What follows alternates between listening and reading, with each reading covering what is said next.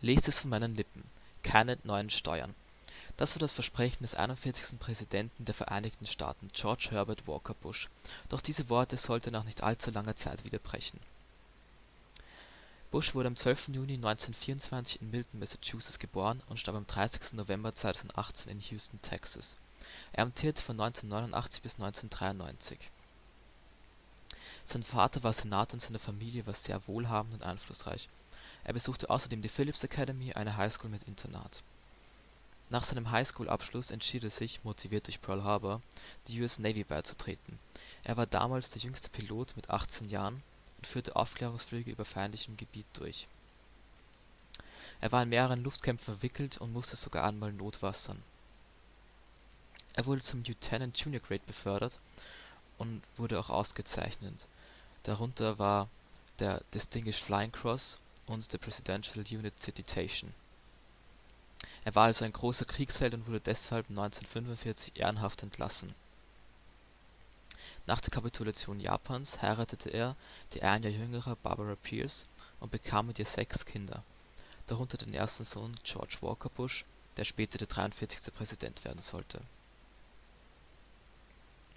Nach seiner Heirat trat er sein Studium an der Yale University an und verließ Yale mit dem Bachelor of Arts in Wirtschaftswissenschaften nach zweieinhalb Jahren statt vier Jahren, da er an einem Sonderprogramm teilgenommen hatte. Nach diversen unternehmerischen Tätigkeiten, hauptsächlich in der Ölindustrie in Texas, begann Bushs politische Karriere 1967. Er kandidierte zweimal vergeblich für den Senat (1971 bis 1973) war als Botschafter bei der UNO tätig, 1973 bis 1974 Vorsitzender der Republican National Committees also das war ein Gremium, das Wahlkämpfe der Republikaner organisierte. 1974 bis 1975 war er Leiter des amerikanischen Verbindungsbüros in Peking, also war er auch diplomatischer Vertreter der USA in China. 1976 bis 1977 war er Direktor des Geheimdienstes CIA war zusammen hat zusammengefasst viele Erfahrungen in den Bereichen Außenpolitik, Innenpolitik sowie im Geheimdienst. Außerdem war er der Running Mate von Reagan, das bedeutete, er kandidierte mit ihm, allerdings nur für das Stellvertreteramt. Er hatte eine gute persönliche Beziehung mit Reagan, da er ihn einmal nicht für amtsunfähig erklären wollte, obwohl dieser im Krankenhaus lag Sie wurden beide mit deutlicher Mehrheit wiedergewählt und Bush reiste zweimal für Trauerfeiern sowjetischer Generäle nach Moskau. Da Reagan kein drittes Mal amtieren durfte, ließ sich Bush nominieren und versprach die Steuern um keinen Preis zu erhöhen. Er gewann haushoch gegen die Demokraten. Während seiner Präsidentschaft wollte er seine Steuerkürzungen zwar durchsetzen, aber die Demokraten waren im Kongress mehr vertreten und konnte ihn deshalb überstimmen. Deswegen haben sie sich auf einen Kompromiss einigen müssen und Bush erhöhte im Endeffekt dann doch die Steuern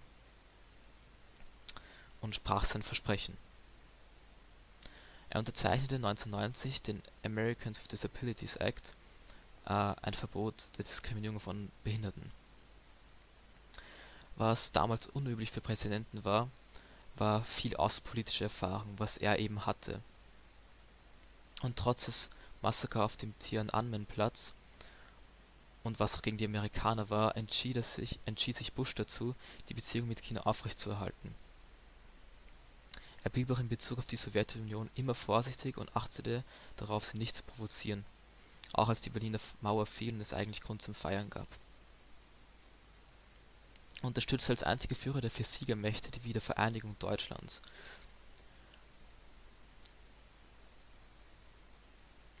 Außerdem führte er die Militärmission auf Panama durch, um den Diktator Manuel Noriega zu verhaften und im Bundesgefängnis Florida einzusperren. Einer von George Herbert Walker Bushs größten Verdiensten war die Wiedervereinigung Deutschlands wofür er auch mit der Sonderstufe des Großkreuzes des Verdienstordens ausgezeichnet wurde. Außerdem löste er mit dem Golfkrieg den bis heute andauernden Konflikt mit Irak aus. dieser Ideale ist ein sich abzeichnendes amerikanisches Versprechen, dass jeder dazugehört, dass jeder eine Chance verdient. dass nie eine unbedeutende Person geboren wurde. Die Amerikaner sind dazu aufgerufen, dieses Versprechen in unserem Leben und unseren Gesetzen zu verwirklichen. Und obwohl unsere Nation manchmal in Stocken geriet und Dinge manchmal verzögerte, dürfen wir keinen anderen Kurs folgen. Einen Großteil des letzten Jahrhunderts war der Glaube, in die, der Glaube der Vereinigten Staaten an Freiheit und Demokratie ein Fels in der Brandung. Jetzt ist er eine Saat im Wind, die in vielen Ländern Wurzeln schlägt. Unsere demokratische Überzeugung ist mehr als der Glaube unseres Landes.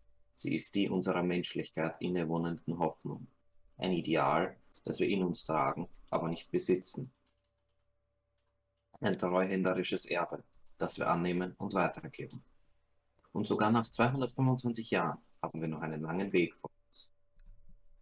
Während viele unserer Bürger Wohlstand erreichen, zweifeln andere an dem Versprechen und sogar der Gerechtigkeit unseres eigenen Landes. Die ehrgeizigen Ziele einiger Amerikaner werden durch Schulen, die versagen, versteckte Vorurteile und die Umstände ihrer Geburt eingeschränkt. Manchmal sind die Unterschiede zwischen uns so groß, dass wir einen Kontinent, aber nicht ein Land teilen scheinen. Wir akzeptieren das nicht und werden es nicht zulassen. Unsere Einheit, unsere Union, die ernsthafte Arbeit von Führungspersönlichkeiten und Bürgern jeder Generation. Und dies ist mein ernstes Gelöbnis.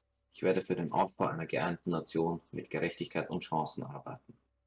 Ich weiß, dass wir das erreichen können, denn wir werden von einer höheren Macht als uns selbst geleitet, die uns nach Gottes Bild geschaffen hat. Das waren die Worte von George Walker Bush bei seiner Rede am Tag seiner Amtseinführung am 20.01.2001. George W. Bush, geboren am 6.07.1946 in New Haven, Connecticut, war der 43. Präsident der Vereinigten Staaten von Amerika. Der Republikaner war von 1995 bis 2000 Gouverneur von Texas und wurde 2000 nach einer Gerichtsentscheidung zum Präsidenten gewählt. Seine Amtszeit dauerte bis 2009. George W. Bush war Angehöriger einer wohlhabenden und einflussreichen Familie. Er studierte wie sein Vater an der Yale University und schloss dort das Bachelorstudium in Geschichte ab. An der Harvard University erwarb er den Master of Business Administration. 1977 heiratete er Laura Welch, deren Zwillinge kamen im November 1981 auf die Welt. In seiner Zeit als Gouverneur vollstreckte er 151 von 152 Todesstrafen. Nach seiner Vereidigung brachte er viele Mitglieder der Regierung seines Vaters zurück ins Weiße Haus, darunter Colin Powell als Außen- und Donald Rumsfeld als Verteidigungsminister. Seine Ziele waren unter anderem die Politik seiner Vorgänger fortzusetzen, also die Dienstleistungen, Hochtechnologie sowie die Erdölproduktion und Verarbeitung im Sunbelt zu fördern. Zweitens wollte er die Industrie deregulieren und die Steuern, vor allem für die Mittelschicht und Wohlhabenden, senken. Daher gab es auch kaum Initiativen zum Umweltschutz. Allerdings erklärte er ein unbewohntes Gebiet in der Größe von Deutschland zum Naturschutzgebiet. Dieses löste damit das Great Barrier Reef als, als größtes maritimes Naturschutzgebiet ab. Die Stärkung der Exekutive in der Sicherheitspolitik war ebenso ein Ziel wie sein schwerstes, eine exekutive und legislative Parteimacht. Gesetzesprojekte waren unter anderem eine Bildungsreform und ein Programm zur massiven Steuersenkung, welche beide abgesegnet wurden. Nach 9-11 veränderte sich seine Politik tiefgreifend. Er wurde mehrmals von den Geheimdiensten vor einem Angriff der Al-Qaida gewarnt, zuletzt am 6. August. Am 20. November machte Bush Osama bin Laden für die Angriffe verantwortlich und forderte vom afghanischen Regime die Auslieferung binnen zwei Wochen. Danach rief er zum Krieg gegen den Terrorismus. Mit internationaler Unterstützung, unter anderem von Deutschland und der Organisation für islamische Zusammenarbeit, führten die USA und Großbritannien schon vor 9-11, ab dem 7. Oktober, Krieg in Afghanistan. Neben der Terrorismusbekämpfung sollte das islamistische Regime der Taliban gestürzt werden. Die Zahl der getöteten Zivilisten wurde im Dezember auf 18.000 geschätzt. Der President's Emergency Plan for AIDS Relief ist der Notfallplan des Präsidenten im Kampf gegen AIDS, Malaria und Tuberkulose. Seit 2003 wurden dadurch 85 Milliarden US-Dollar ausgegeben und mehr als 20 Millionen Leben gerettet. Infolge von 9-11 drängten einige Berater den Präsidenten mit fehlerhaft erkannten Geheimdienstberichten zu biologischen und chemi chemischen Waffen im Irak, Saddam Hussein endgültig auszuschalten. Von Januar 2002 bis März 2003 sprach Bush 164 Mal öffentlich zum Irak und setzte ihn auf eine Achse des Bösen mit Iran und Nordkorea. Die irakischen Truppen wurden innerhalb von zwei Wochen besiegt und das Land mit dem Ziel, dort Voraussetzung für eine demokratische Regierung zu bilden, besetzt.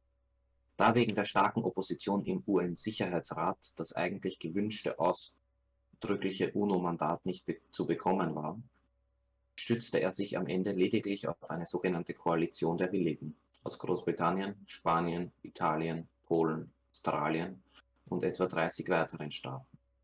Im Mai 2003 verkündete er das Kriegsende.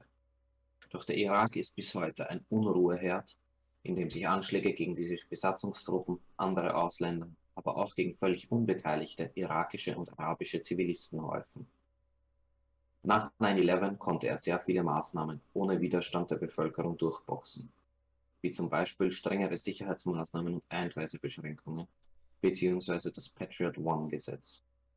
Erst später wurde wieder Kritik laut, da immer mehr Gesetzentwürfe mit den Zusätzen Top Secret oder nur für den Dienstgebrauch vermerkt wurden.